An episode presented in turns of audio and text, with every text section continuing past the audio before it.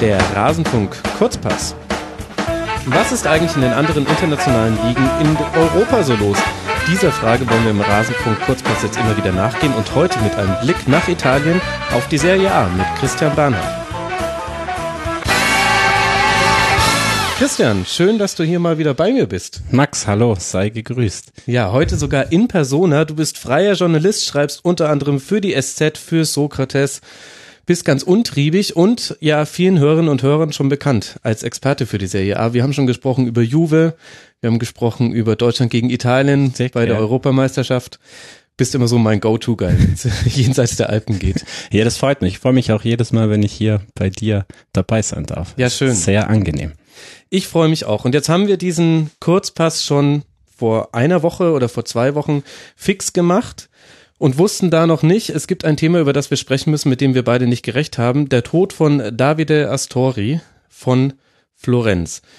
Hilf mal allen Hörerinnen und Hörern, an denen das vielleicht vorbeigegangen ist. Was ist passiert in Italien? Also am letzten Spieltag, am letzten Wochenende war Florenz zu Gast in Udine äh, sind logischerweise, wie es sich gehört, am Tag davor angereist, waren da im Hotel und am Spieltag selbst, am Morgen, ist Davide Astori eben am Morgen nicht zum Frühstück erschienen, mhm. was nach einer gewissen Zeit dafür, dazu geführt hat, dass ein Betreuer nachschauen ging, was da los ist und dann haben sie ihn tot im Bett aufgefunden. Und äh, dann war auch relativ schnell klar, hieß es auch, dass das wohl eine natürliche Ur Todesursache gewesen sei. Und das kam jetzt auch gestern bei der Autopsie raus. Also die Leiche mhm. wurde eine Autopsie gemacht. Und es war wohl so, dass sein Herz im Schlaf erst sich verlangsamt hat, also langsamer geschlagen hat und dann einfach aufgehört hat zu schlagen. Ja, Wahnsinn.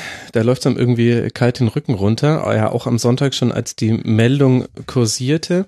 Und er hatte aber auch ein Einzelzimmer. Das war so, weiß nicht, ob das ein komischer erster Gedanke mhm. ist, aber ich dachte mir so, Mensch, normalerweise sind die doch immer im Doppelzimmer. Mhm. Vielleicht hätte man ihm helfen können, aber er war alleine unterwegs. Der war am Abend davor noch mit seinem Torhüter, mit Marcos Bordello, haben die anscheinend bis spät abends oder abends noch Playstation gezockt.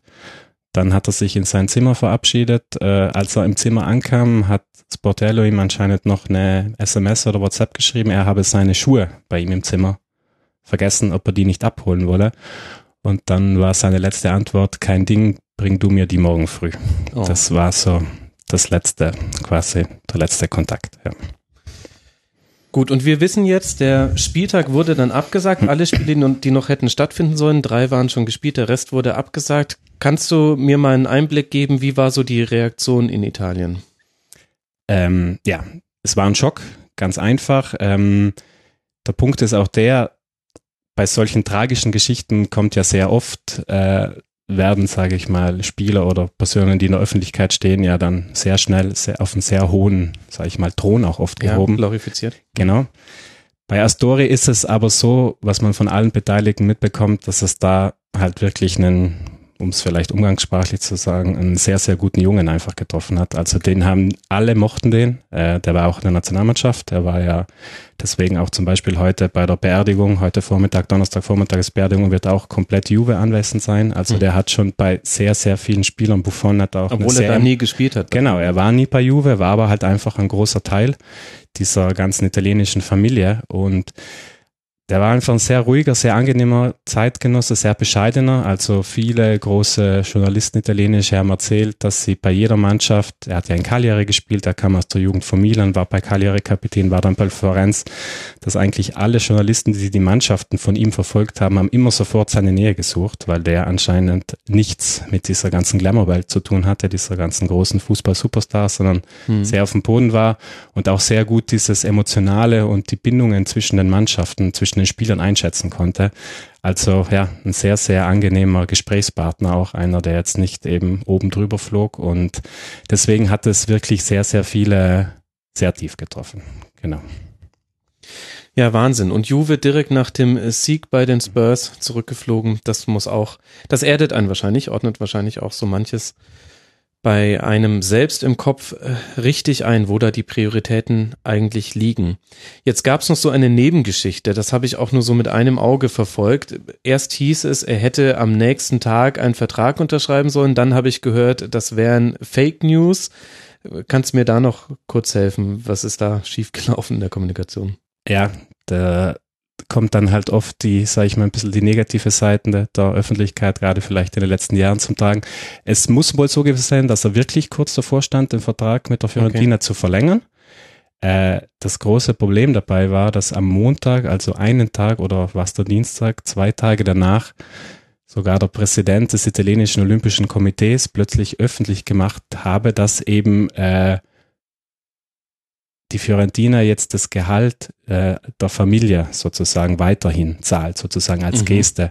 Und wenn das ein Präsident des Olympischen Komitees sagt, dann äh, geht man, gehen viele davon aus, dass das so ist. Aber die Fiorentina hat dann kurz danach schon gesagt, bitte, wir bitten einfach erstmal um Ruhe und um Respekt für den Mann.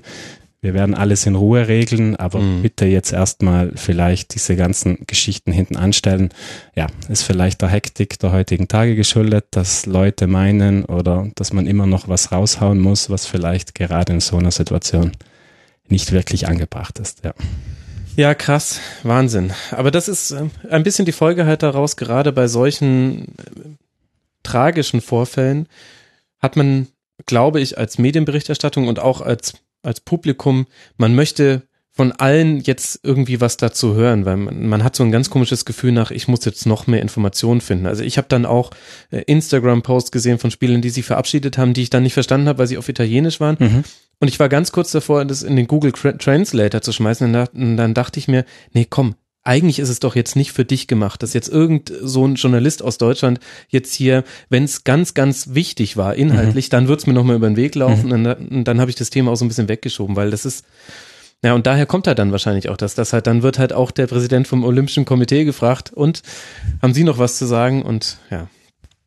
Genau, so ist es. Und ja, ich meine, die ganze Tragik, er war 31, er hat eine zweijährige Tochter, kleine Tochter daheim. Ähm, sind logisch Geschichten, die passieren alltäglich auch in anderen Konstellationen. Genau. Äh, deswegen finde ich, ist es da auch immer schwierig, so ein Mittelmaß zu finden. Äh, das Beste ist wahrscheinlich wirklich, wie die Fiorentina auch gesagt hat, den Respekt der Familie gegenüber vielleicht wirklich Ruhe walten zu lassen. Das ist für alle Beteiligten eh schon schwer genug und den Rest wird hoffentlich langsam, sicher langsam, aber irgendwann den, die Zeit halt höchstwahrscheinlich machen. Genau. Dann wollen wir diese Ruhe auch belassen und so schwer es ist, irgendwie über Sportliches sprechen, dann würde ich auch bei der Fiorentina an der Stelle kurz bleiben, denn die liegen auf Tabellenplatz 10, sind vielleicht vielen Hörerinnen und Hörern noch als Ex-Verein von Mario Gomez bekannt. So wurde es dann ja in den Sportnachrichtenagenturen häufig geschrieben. Wie, wie läuft denn die Saison für Florenz jetzt unabhängig von dieser Tragödie? Ja. Ja, die Fiorentina ist, also man muss wissen, die Fiorentina, Florenz und der Verein und die Fiorentina sind sehr, sehr eng verbunden. Also es gibt viele Geschichten auch schon in der Vergangenheit, zum Beispiel Cesare Prandelli, der ehemalige, ehemalige Nationaltrainer, mhm. ähm, der kommt aus der Gegend, der hatte mal eine Phase, da war er bei der Roma-Trainer, hatte eigentlich den Vertrag schon unterschrieben und dann ist seine Frau schwer krank geworden und ähm, ist dann auch, glaube ich, ein paar Monate später daran gestorben. Dann ist er vom Vertrag zurückgetreten, was alles in Ordnung war, mit dem Verein abgesprochen war und ist dann sozusagen wieder zurück in seine Heimat und wurde wirklich in Florenz so quasi von der ganzen Stadt sehr warm und sehr innig aufgenommen. Und mhm. deswegen ist das Verhältnis zwischen Verein und Stadt ein sehr emotionales, ein sehr inniges.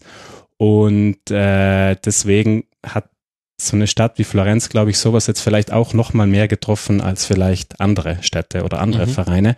Zum Sportlichen, ja, die Fiorentina spielt eine Saison, die eigentlich im Rahmen ist. Sicher äh, hätten sie wahrscheinlich gehofft, ein bisschen näher dran zu sein, vielleicht an den europäischen Plätzen. Äh, das sind und, gerade neun Punkte. Genau, richtig. Aber da gab es einen Umbruch. Die haben relativ viele junge Spieler dazu geholt. Sie haben mit Bernardeschi ihren wichtigsten Offensivspieler verloren, äh, haben aber es aber trotzdem geschafft, jetzt in den letzten Monaten auch, muss man auch nochmal sagen, unter der Führung von Astore, der im Sommer zum Kapitän gemacht wurde, mhm. wirklich auch wieder ein sehr positives Verhältnis äh, mit der Stadt aufzubauen und zum Beispiel ein Name, den man vielleicht, zumindest den Vater kennt man sehr gut, äh, Simeone spielt, ist der Sohn von Diego Simeone, vom mhm. Atletico-Trainer, der ist der Mittelstürmer da. Also es gibt ein paar, das sind ein paar Junge äh, und die Fiorentina wollte oder wird auch diesen Weg weitergehen, wollte den sehr gerne mit Astore zusammen weitergehen und äh, ja, das ist so ein bisschen die aktuelle Situation. Die eine Frage kann ich mir jetzt nicht verkneifen. Hat der Sohn von Simeone etwas vom Vater Simeone? Also jetzt spielerisch erstmal ja nicht unbedingt, weil er ja. Mittelstürmer ist. Ja, das ist. Äh, er hat, er strahlt aber schon eine sehr, wie soll man sagen, äh, seine energische Spielweise ist auch im Strafraum zu sehen. Also das ist wirklich ein körperlich sehr starker und hat einen sehr großen Willen. Der weiß, wo das Tor steht und der zieht da auch hin, egal, auch wenn da vielleicht zwei, drei andere ihm im Weg mhm. sind. Also ich glaube, das hat er schon vom Vater mitbekommen. Gehe jetzt einfach mal davon aus, dass er fußballerisch vielleicht sogar ein bisschen talentierter als der Papa mhm. ist, einfach durch die offensivere Rolle.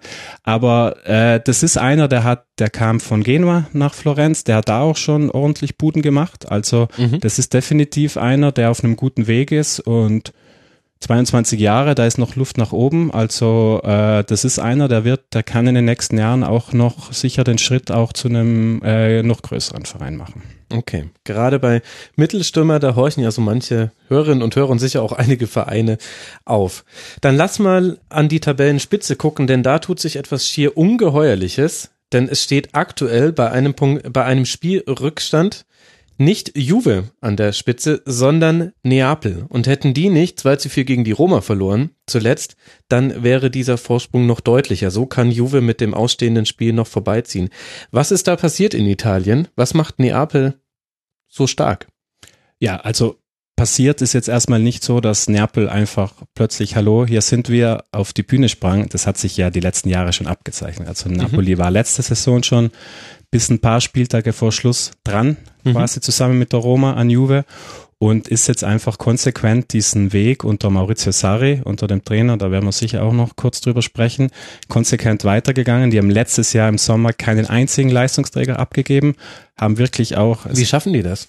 Das ist ja das Problem, was die Verfolger in der Bundesliga immer mhm, haben. Mhm. Warum geht das in Neapel, dass die ihre Mannschaft zusammenhalten? Weil die in den letzten Jahren gemerkt haben, dass die Chance da ist, endlich wieder diesen lang ersehnten Scudetto, der seit 1990 fehlt, äh, wieder nach Neapel zu holen. Und dass die Stadt fußballverrückt ist, glaube ich, muss man niemandem mhm. im Europa erklären. Mit Aurelia de Laurentiis ist auch ein Präsident da, ein sehr ein Filmmogul, sage ich mal, der auch das nötige Kleingeld hat. Und mhm. die haben einfach zusammen gesagt, okay, es gab in den Jahren davor, es gab ein paar Situationen, Cavani oder Lavezzi, die waren dann nicht mehr zu halten, weil die einfach so hohe Gehälter äh, sozusagen geboten bekommen haben, da konnten die nicht mithalten. Higuain war die letzte Geschichte, da war die Ablöse so enorm, dass sie gesagt haben, komm, lass uns das machen. Und mit dem Geld von Higuain muss man auch sagen, das haben sie sehr clever investiert. Sie haben die Mannschaft jünger gemacht, gerade im Mittelfeld, und haben wirklich gesagt, komm, wir greifen jetzt an und wir bieten Juve Paroli. Und das ist logischerweise das Beste, was der Serie A, glaube ich, in den letzten Jahren passieren konnte. Verrückt. Und Juve hat gar nicht gesagt, wir kaufen euch einfach den Besten weg. Das wäre ja so der FC Bayern Way of Doing Things. Juve war sicher auch an anderen interessiert, aber wie gesagt, äh, man darf da Napoli auch nicht unterschätzen. Äh, ich glaube, wenn man als Spieler die Chance hat, nach Neapel zu kommen, dann ist einem auch bewusst, dass man sich da vielleicht auch ein kleines Stück weit sportlich und sterblich machen kann. Ja. Äh, man kann sicher logischerweise in, äh, in England oder was weiß ich auch noch mehr Geld verdienen. Aber erstens zahlen die auch nicht schlecht und zweitens ist da einfach diese Gruppe um Hamschick, um äh, Insigne jetzt, äh, ja, wie gesagt, um Reina hinten drin, da hat sich einfach ein Kern gebildet und der greift jetzt ganz offen nach diesem Riesending und ich möchte nicht wissen, was los ist, wenn die den Scudetto gewinnen. Also ich mhm. weiß nicht, was die mit der Stadt machen. Also ich glaube, das wäre wirklich eine der schönsten Geschichten, die sich Fußball Europa, also von der emotionalen mhm. Sichtweise her, glaube ich, vorstellen könnte. Ja, wahrscheinlich wären die Zustände ähnlich wie in Philly nach Gewinn des Super Bowls. Jetzt hast du schon ein paar Stützen genannt und wir haben ja Napoli jetzt gerade erst gesehen gegen Raber Leipzig in der Europa League, wo man aus deutscher Perspektive diesen Wettbewerb recht leichtfertig aufgegeben hat. Wird das kritisch gesehen in Italien oder ist man sich da komplett einig, dass man sagt, nee, volle Power auf den Scudetto, weil das ist eben die Möglichkeit, seit 1999 zum ersten Mal wieder diesen Titel zu holen? Ähm, Sie haben es nicht so gesagt, aber es war in der Tat so. Äh, man braucht nur das Hinspiel anschauen. Da hat Sari sechs Stammspieler draußen gelassen. Im Prinzip mit einem, sogar mit einem Tor weniger Niederlage hätten sie es ja sogar noch gedreht. Also ich glaube, im Rückspiel haben sie mal kurz gezeigt, dass sie das schon auch, äh, wenn es sein muss, können, könnten mhm. sie das Ding auch wuppen. Aber klar, brauchen wir nicht drüber reden. Die hatten drei Tage später ein wichtiges Spiel. Es haben sie gewonnen in der Liga und die Prio ist jetzt einfach ganz klar auf der Liga. Wenn Napoli in der Champions League weitergekommen wäre, hätten sie sicher auch mitgenommen und durchgezogen, keine mhm. Frage. Aber die Europa League ist und bleibt halt einfach weiterhin nicht so interessant äh, und deswegen war das, glaube ich, eigentlich mehr oder weniger allen Beteiligten klar, mhm. dass sie sicher probieren werden auf eine gewisse Art und Weise, aber ganz sicher nicht mit der Vehemenz, wie es vielleicht andere Vereine machen der Fiat Punto Cup, wobei das ja in Italien eigentlich ein, ein Grund wäre, ihn zu gewinnen. Das wäre ja wie bei uns der VW Golf Cup, definitiv so sagen. Und äh, was ist dann bei Juve gerade los? Es ist ja schier undenkbar. Jetzt sechsmal in Folge, glaube ich, Meister geworden und es ist jetzt nicht so, dass äh, es völlig äh, außerhalb jeder Vorstellungskraft liegt, dass sie es auch in dieser Saison schaffen, aber immerhin ist es mal knapp. Gut, man muss fairerweise auch sagen, es war die letzten Jahre auch knapp. Also es hat zwar am Ende dann immer Juve gemacht, aber mhm. zum Beispiel gerade im letzten Jahr, die Roma und Napoli hatten am Ende der Saison 88 Punkte. Das muss man sich mal auf der Zunge zergehen lassen. Klar, in Italien gibt es 20 Mannschaften, mhm. es sind dementsprechend mehr Spiele, aber 88 Punkte, auch bei 20 Mannschaften, reichen, sage ich mal, in 18 von 20 Fällen, würde ich sagen, theoretisch zum Titel. Das Problem eben von Roma und Napoli der letzten Jahre war, dass Juve noch mal krasser einfach mhm. war. Und wenn man sich jetzt die Tabelle anschaut, geht es ja wieder so weiter. Napoli hat 69 Punkte in 22 Spielen. Die haben nur zwei Spiele verloren. Also was die zwei da vorne äh, äh, bestreiten, ist wirklich sehr, sehr beeindruckend. Ich glaube, Napoli hat jetzt zehn Auswärtssiege in Serie. Im Prinzip äh, ist Auch die Tordifferenz. Also Neapel hat äh, 62 Tore erzielt, 19 kassiert, Juve 63 erzielt und 15 kassiert. Also unglaublich. Also bei Juve kennt man das aus den letzten mhm. Jahren. Juve hat einfach, das, da kommen wir vielleicht auch noch kurz darauf, das ist eine Mentalitätssache. Juve hat einfach diesen Modus mittlerweile drin. Äh, sie wissen, sie, sie sind die Stärksten eigentlich und mhm. äh, das, da ist eine gewisse Selbstverständlichkeit dabei in Italien. Napoli hat es jetzt geschafft, auch auf diese Stufe zu kommen. Mhm. Napoli war zum Beispiel in den letzten Jahren war das Problem ganz oft von Napoli.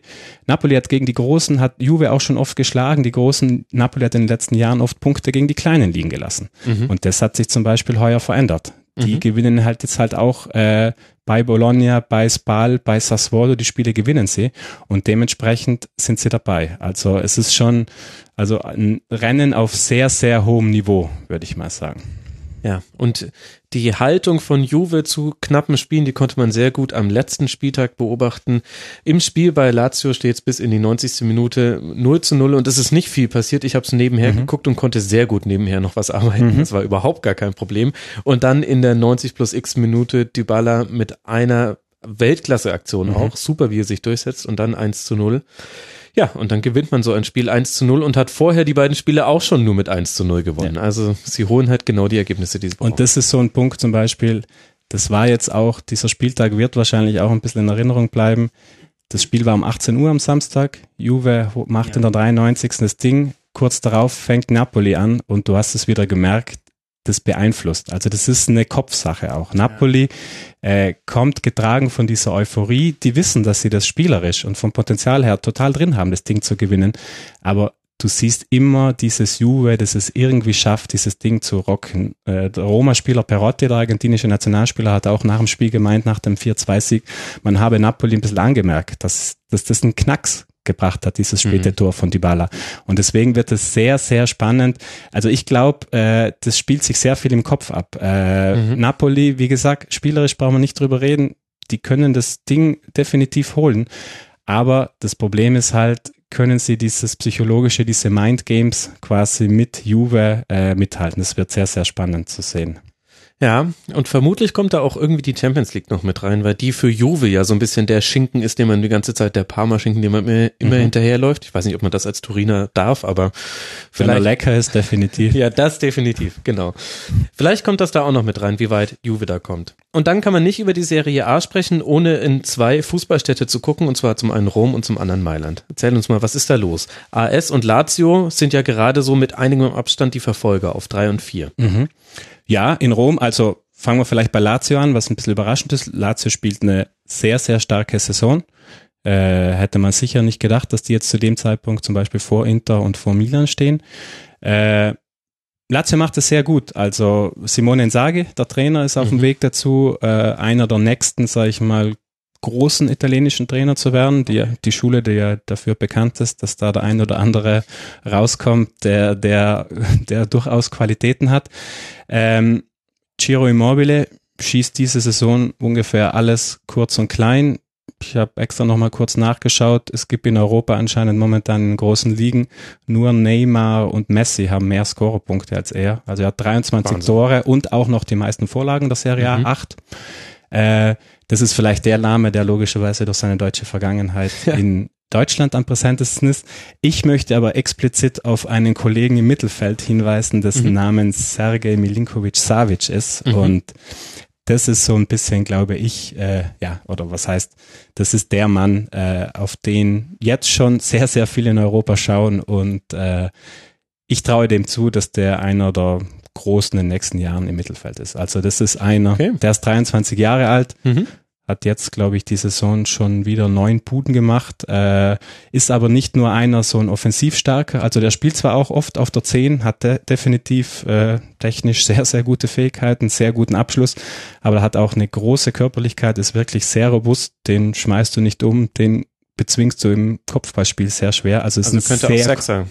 Definitiv. Ist ein sehr kompletter, der spielt im Dreier-Mittelfeld da zusammen mit Lukas Leive, dem ehemaligen Liverpool-Spieler mhm. und Parolo, dem Nationalspieler, dem italienischen und ist wirklich ein herausragender. Der ist wie gesagt 23, Juve baggert schon seit zwei, drei Jahren. Iglitare, der Sportdirektor, hat vor kurzem mal gemeint, ja gut, letztes Jahr im Sommer haben wir ein 70 Millionen Angebot abgelehnt. Meinte dann so, unbedingt billiger ist er auch nicht geworden. Also das ist definitiv einer, dem traue ich zu, äh, dass der, ja, wie gesagt, in den nächsten Jahren einer der ganz, ganz großen wird. Ja, verrückt. Dann schauen wir doch mal, ob da vielleicht der FC Bayern seinen Ring und Arturo Vidal in den Hut wirft.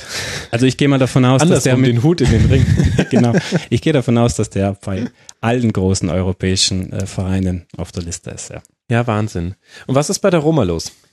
Das ist eine gute Frage. Die Roma ist, ja, die Roma ist, wie gesagt, nochmal muss man vielleicht auch dazu sagen, die Roma hat letztes Jahr auch 88 Punkte geholt. Also ja. äh, das klingt immer so, ich weiß, es das heißt ja in Italien, am Ende gewinnt immer Juve, das stimmt, das war die letzten Jahre so, aber es gab durchaus Mannschaften, die wenn Juve nicht, nicht an so, der Schwäche der Verfolger. Genau, nicht nur. Mhm. Also wenn Juve nicht so übermächtig gewesen wäre, dann wären da auch andere hätten das Ding holen können.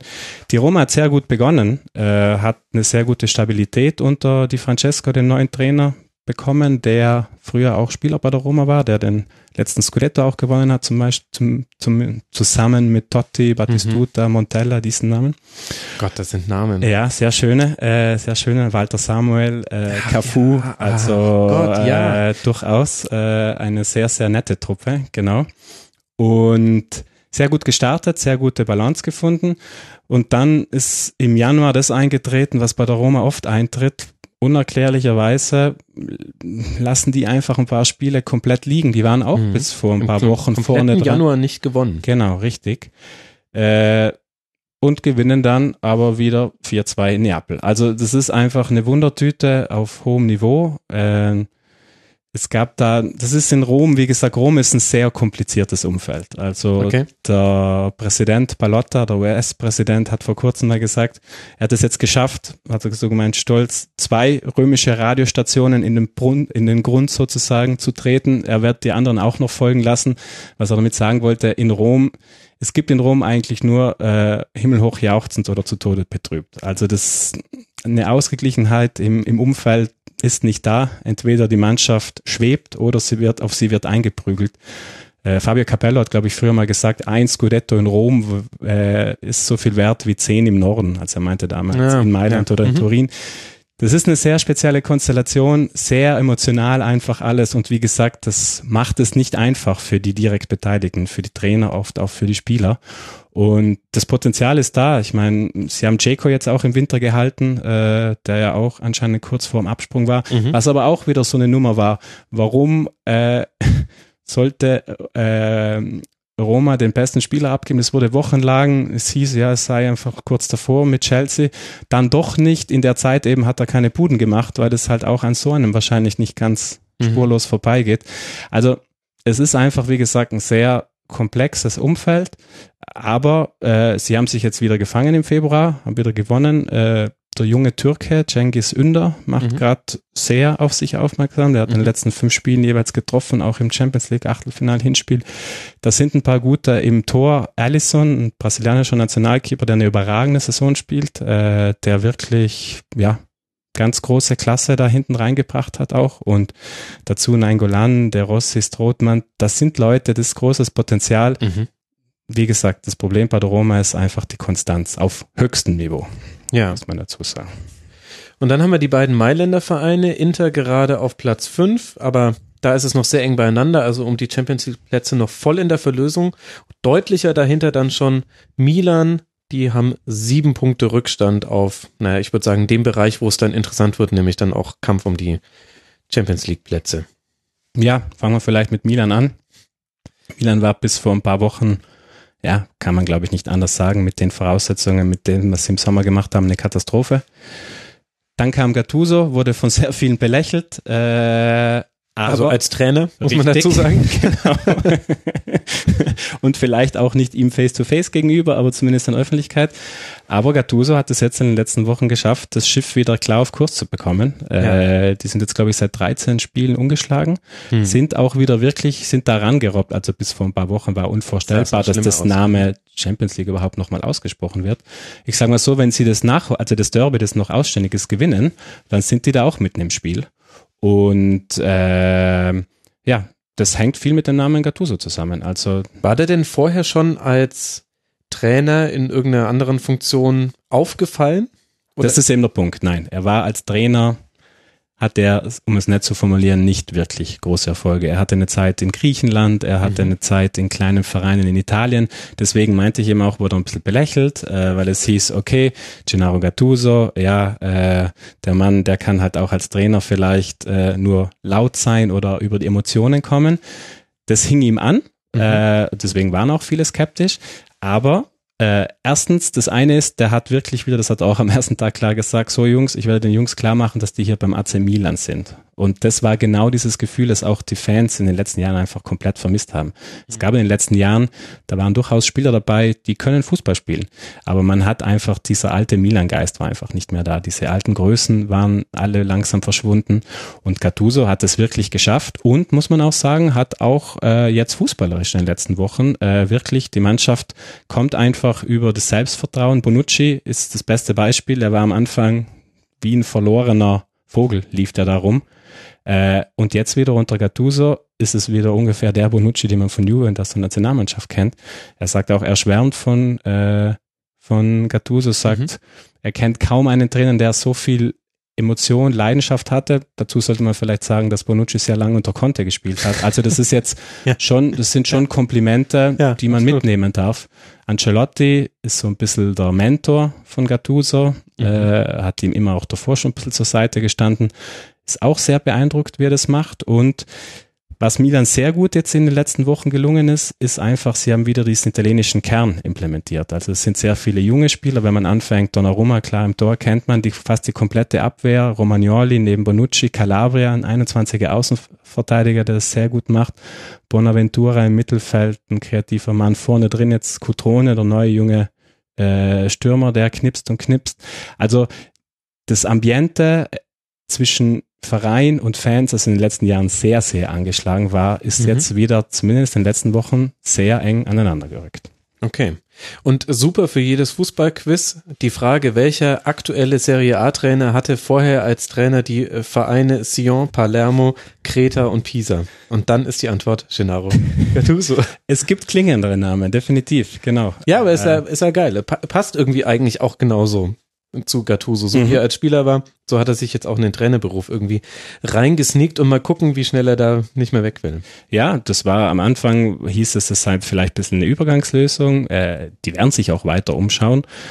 Aber ich kann mir gut vorstellen, dass der Mann, wenn er so weitermacht, auch über die Saison hinaus nächste Saison da ist. Und wie gesagt, ich glaube, es geht viel momentan über Emotionalität bei Milan mhm. und das läuft momentan das, das, die große Nummer wäre logisch, wenn die noch in die Champions League reinkommen. Das wäre logisch auch wichtig. Äh, ja, wie gesagt, ob sich das äh, noch erreichen lässt, äh, sicher schwierig. Aber wie gesagt, mit dem Schwung der letzten Wochen würde ich es nicht äh, ausschließen. Denn, und dann kommen wir vielleicht gleich zum anderen Mailänder Verein, bei dem Ja, zeigt eben die Kurve in die genau die entgegengesetzte Richtung. Und Inter erklären, ich bin gespannt, ob es irgendwann vielleicht mal Wissenschaftler gibt, die das Phänomen Inter erklären können. Ich glaube nicht daran, nicht zum nicht umsonst heißt Inter in Italien Pazza Inter, also das verrückte Inter. Mhm. Und die Saison ist wieder, ja, wie gemacht dafür, um das zu beweisen. Äh, Inter hat einen sehr guten Trainer geha- geholt. Ich bin,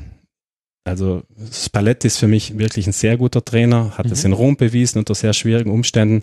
Hat auch am Anfang mit Inter genau das gemacht, was, äh, was man sich gedacht hatte, nämlich äh, Erste vor- Niederlage am 17. Spieltag. Genau, richtig. Unfassbar. Die waren ewig weit lang vorne, zusammen mit Juve Napoli. Sind die einzigen da vorne, die nicht die Doppelbelastung haben. Hm. Und man dachte sich eben, genau, jetzt ein sehr guter Trainer. Spielermaterial ist da und die ganze Woche schön Richtung Liga hinarbeiten und das Ding halt Richtung Ende zumindest solide in die Champions League wuppen.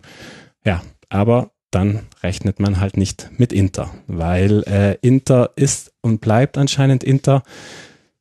Wie gesagt, sch- schwer zu erklären. Ich tue mich auch schwer. Ähm, Hatten auch einen fürchterlichen Januar. Was ist Ja. denn das mit den, mit den Januarspielen bei euch? Äh, Nur unentschieden und zwar nur eins zu eins, einen kompletten Monat über. Ja, ja, und gegen Gegner wie Spal und Crotone, Ja. teilweise zu Hause. Also ähm, ich glaube, ein Punkt, den man nicht unterschätzen darf, ist, das hat man gerade bei Milan, bei Inter, wenn man sich anschaut, wenn man sich die Einzelspieler hernimmt, das sind da wirklich sehr viele, die, die großes Potenzial haben. Was aber auffällt, ist, von all diesen Spielern gibt es genau zwei, die einen Titel in den einen der großen europäischen Ligen gewonnen haben. Okay. Das ist einer ist Perisic, der Mhm. damals in Dortmund dabei war, und der andere ist Miranda, der brasilianische Innenverteidiger. Und das ist halt einfach, glaube ich, was du mer dem Verein fehlt mittlerweile einfach diese Siegermentalität. Und äh, sowas, glaube ich, das ist ja auch das Schöne, das hat man jetzt vielleicht auch in den letzten Tagen in der Champions League gesehen. Es kommt halt nicht immer nur auf die Qualität der Einzelspieler drauf Mhm. an, äh, sondern es gibt auch, nennen wir es Geist vielleicht, ich bin davon überzeugt, es gibt eine Aura, die ein Verein trägt, die das Umfeld quasi mit reinbringt und das ist Inter einfach abhanden gekommen. Dazu kommt logisch, sobald die zweimal unentschieden spielen, die Ansprüche sind immer noch sehr hoch Klar. von außen, dann wird der Druck groß. Mailand, San Siro, das ist alles einfach nicht einfach und ich bin gespannt, ob Inter es schafft, irgendwie da nochmal so Step für Step bisschen sozusagen da oben dran zu schnuppern. Also mit dieser Mentalität meine ich, dass sie die Hm. vielleicht zurückholen. Wie würdest du denn den italienischen Fußball, der gerade in der Serie A gespielt wird, beschreiben? Also das Vorzeigebeispiel ist mit Sicherheit Napoli. Also ich glaube, jeder, der in den letzten Jahren vielleicht ein, zwei Napoli-Spiele gesehen hat, äh, war sicher, glaube ich, nicht wirklich äh, abgetan davon. Mhm. Also was Sarri da geschaffen hat, ist wirklich was künstlerisch sehr, sehr anspruchsvolles. Äh, Aber wie ist so das durchschnittliche Serie A-Spiel? Weil wir leben ja in einer Zeit, in der viele sehr unzufrieden zum Beispiel mit der Bundesliga mhm, sind. mhm, Mich eingeschlossen. mhm, mhm. Vielleicht muss ich aber auch zu viele Spiele über 90 Minuten sehen. Wenn ich Serie A gucke, und ich habe aber diese Saison wirklich nur wenig gesehen, aber was mir immer wieder auffällt, ist gerade bei Napoli gehen viel mehr Spieler ins Eins gegen Eins in Situationen, wo ein deutscher, deutscher Trainer sagen würde, um Gottes Willen, wenn du hier den Mhm. Ball verlierst, Mhm. dann haben wir sofort ein sicheres Gegentor kassiert. Mhm. Kann man das so sagen, dass es einer der Unterschiede ist, auch wenn wir von so Spitzenmannschaften wie Napoli und Juve weggehen? Oder wie ist der italienische Fußball? Ist das noch so etwas taktisch geprägt, sehr auf Defensive? Also das taktisch geprägte definitiv. Ich glaube, das, was du, du hast ja auch gerade Napoli angesprochen, ist da, glaube ich, nicht repräsentativ. Die Aber wie Ausnahme, gesagt, ne? Napoli ist wirklich, sage ich mal, ein Mikrokosmos vom Fußballerischen her. Ähm, es ist immer noch sehr, sehr taktisch, was auch, glaube ich, aber vielen Spielern zum Beispiel zugutekommt, die dann aus Italien quasi vielleicht dann nach England oder nach Spanien irgendwo noch weitergehen, weil die sehr oft im Nachhinein auch sagen, sie haben sehr viel mitgenommen aus Mhm. ihrer Zeit. Das ist mit Sicherheit nicht immer sehr wunderschön oder anschaulich, aber ähm, ich sage mal so, italienische kleine Mannschaften selbst und in diesem Jahr gibt es einige davon mit Benevento, mit Crotone, mit Spal. Ja, es gibt Spiele, wo die auch mal hergeschossen werden äh, Mhm. von den Großen, aber diese Spiele sind viel, viel seltener als jetzt zum Beispiel in Spanien. Also die Kleinen kommen dann halt doch auch über die Organisation, können das defensiv relativ stabil halten und äh, wir haben es ja vorhin schon angesprochen, ja, Napoli und Juve äh, sind vorne, also auch offensiv beeindruckend in der Liga, aber man braucht sich nur wieder anschauen, die haben auch nur 19 und 15 Gegentore. Also es kommt schon auch, die Defensive ist sehr präsent, wobei es ganz sicher nicht mehr so ist wie vielleicht noch vor einigen Jahren, wo es hieß, ja gut, italienische Mannschaft steht hinten drin und schaut, was passiert. Da hat sich, wie gesagt, in der spielerischen Kultur, gerade in Sarg ist auch einer, der sehr ansehnlich spielen lässt. Unter Gattuso jetzt eben auch, hat auch Milan da definitiv einen Schritt nach vorne gemacht. Atalanta ist vielleicht ein gutes Beispiel, mhm. hat man vielleicht gegen Dortmund gesehen. Ja. Das ist eine mutige Mannschaft, das ist eine Mannschaft, die Fußball spielen will und auch Fußball spielt und das Ganze ein bisschen verknüpft mit einer gewissen körperlichen Aggressivität und auch mit einfach einer guten taktischen Grundschulung. Und äh, da hat sich in den letzten Jahren äh, definitiv in Italien äh, was getan, würde ich sagen. Okay. Wir können jetzt leider nicht über jeden Verein sprechen und in der ersten Folge über die Serie A, es wird ja noch weitere irgendwann geben, da haben wir uns jetzt halt auch auf die Spitzenclubs beschränkt, aber was sind denn so, gibt es noch eine Mannschaft oder vielleicht auch mehr Mannschaften, wo du sagen würdest, die sollte man sich mal angucken. Die sind auch vielleicht eine Überraschung jetzt jenseits von den üblichen Verdächtigen, über die wir gerade gesprochen haben. Mhm. Da würde ich gern nochmal auf Atalanta zurückkommen. Mhm. Also eben, wie gesagt, durch die Duelle jetzt mit Dortmund, der vielleicht kurz mal in, in Deutschland im Fokus. Das liegt auch viel an einem Trainer. Da ist Gasparini, das ist ein Name, der sicher im Ausland auch nicht weiß Gott wie groß ist, aber das ist so ein Beispiel für einen italienischen Trainer, der einfach, der hatte auch mal kurzzeitig seine Chance bei Inter. Mhm. Ja, äh, ich sage mal so. Lief nicht so? Ja, äh, aber ich würde zu seinen äh, Gunsten sagen, das wäre auch mit anderen nicht viel besser gelaufen, weil halt einfach, das war damals noch diese sehr turbulente, sehr kurze Zeit post Mourinho, wo einfach. Ach, ja, ja. Äh, stimmt, ja. stimmt, ich erinnere mich, ja. Mhm. Genau. Aber das ist ein Trainer, der es einfach geschafft hat, so einer Mannschaft wirklich eine Identität zu geben. Die haben viele junge italienische Spieler, zum Beispiel Caldara, der Innenverteidiger, Spinazzola, Außenverteidiger, die gehören schon Juve, die werden im Sommer zu Juve kommen, die werden auch in den nächsten Jahren, glaube ich, das Gerüst langsam der italienischen Nationalmannschaft dann auch mhm. äh, bilden. Ähm, das ist eine Mannschaft, die Fußball spielt. Also das ist nicht eine, die abwartet. Das hat man auch gegen Dortmund gesehen. Äh, ich glaube, Dortmund hätte sich nicht beschweren können dürfen, wenn das anders ausgegangen wäre im Rückspiel. Mhm. Und äh, daran sieht man, dass, äh, dass es durchaus Mannschaften gibt, die eben weg von den ganz großen Namen sind, die einfach ihren eigenen Weg gehen und mit einem attraktiven oder mit einem spielerischen Stil äh, versuchen sozusagen den Großen einfach Paroli zu bieten. Und Atalanta gelingt es zum Beispiel auch in der Liga, weil Atalanta hat in den letzten ein, zwei Jahren immer einem der Großen auch ein Bein gestellt. Die haben einmal pro Saison Napoli geschlagen oder Juve geschlagen oder die Roma geschlagen. Also die spielen da mit und äh, das würde ich deswegen als sehr gutes Beispiel dafür okay. sehen. Spannend. Und äh, die eine Frage, die ich die ganze Zeit jetzt im äh, Hinterkopf hatte, abschließende Frage würde ich sagen, ist, ich habe die ganze Zeit, du hast immer die Trainer erwähnt, also mir fällt auch auf, dass wenn ich mit dir spreche, wird auch mal viel mehr über Trainer gesprochen. Das ist, glaube ich, auch so eine Kultur, eine italienische, so wie es ich aus der Ferne wahrnehme. Und der zweite Gedanke ist immer wieder, du nennst mir immer viele tolle italienische Talente und jedes Mal denke ich mir, da bin ich gespannt auf die WM und dann, ach nein, doch nicht. Ist das ist das ein großes Thema auch im Alltag? In Italien oder spart man das lieber aus? Ich sag mal so, in letzter Zeit ist es einfach durch die Aktualität in den, in den Hintergrund gerutscht. Ja. Also es, wie gesagt, es gibt diesen sehr emotionalen Zweikampf von der Spitze, Napoli-Juve. Sobald die Champions League da ist, ist da logisch der Fokus ja. drauf. Jetzt gab es diese sehr tragische Geschichte mit Davide Astori. Äh, ich bin mir sicher, dass das gegen Ende der Saison, wenn es dann, wenn alle dann Richtung WM blicken, dann da logischerweise nochmal sehr emotional hochkommen wird. Äh, klarerweise ist das was, was, ja, was den italienischen Fußball gerade dann, glaube ich, auch, ich glaube sogar, dass er es dann bemerkt, wie, wie sehr weh das tut, quasi, ja, dass man das da nicht dabei ist. Mhm. Äh, auch schon davor, glaube ich, in den Wochen davor, wenn dann vielleicht Champions League rum ist, die Meisterschaft ist rum und dann blicken alle dahin. Ähm, da wird das Thema wieder sehr groß aufkommen. Ähm, ich erinnere ja. mich auch gerade, dass wir da das letzte Mal zusammen mitgesprochen genau, haben. Nach stimmt. dem Ausscheiden gegen Schweden, das habe ich vorhin vergessen, genau. Genau. Und ja, es ist wie gesagt, äh, der italienische Fußballverband wird momentan kommissarisch geleitet, also da ist auch noch im Verband sehr viel aufzuarbeiten, das sind die Weichen zu stellen, ganz äh, angefangen mit, wer wird der neue Nationaltrainer, äh, der jetzt ja auch gesucht wird. Alessandro Costa Curta, der ehemalige Milan-Verteidiger ist da jetzt kommissarisch auch tätig. Äh, Das heißt, die Namen sind Conte, Mancini, Ancelotti, Ranieri, so in die Richtung. Höchstwahrscheinlich. Erstmal macht's Di Biagio, der 21 mhm. Trainer. Ähm, da ist auf jeden Fall, wie gesagt, da blieb auch einiges liegen. Diese Wahl hat am Anfang nicht funktioniert, was wenig überrascht hat, weil da einfach eine sehr komplexe Themenlage ist. Ja, aber das hast da, du ja schon so damals genau, angekündigt im Kurzpass. Aber das ist logisch so eine Sache, diese, dieser äh, Aufschrei, der damals da war nach dem Verpassen, wo viele auch gesagt haben, komm, das ist jetzt eine Chance, wir müssen da Tabula Rasa machen, wir müssen da neue Sachen mhm. einbringen. Äh, der darf logischerweise nicht äh, verpasst werden. Also da müssen die jetzt definitiv dranbleiben und schauen, dass da die Strukturen auf den Weg gebracht werden, dass sowas nicht mehr passiert.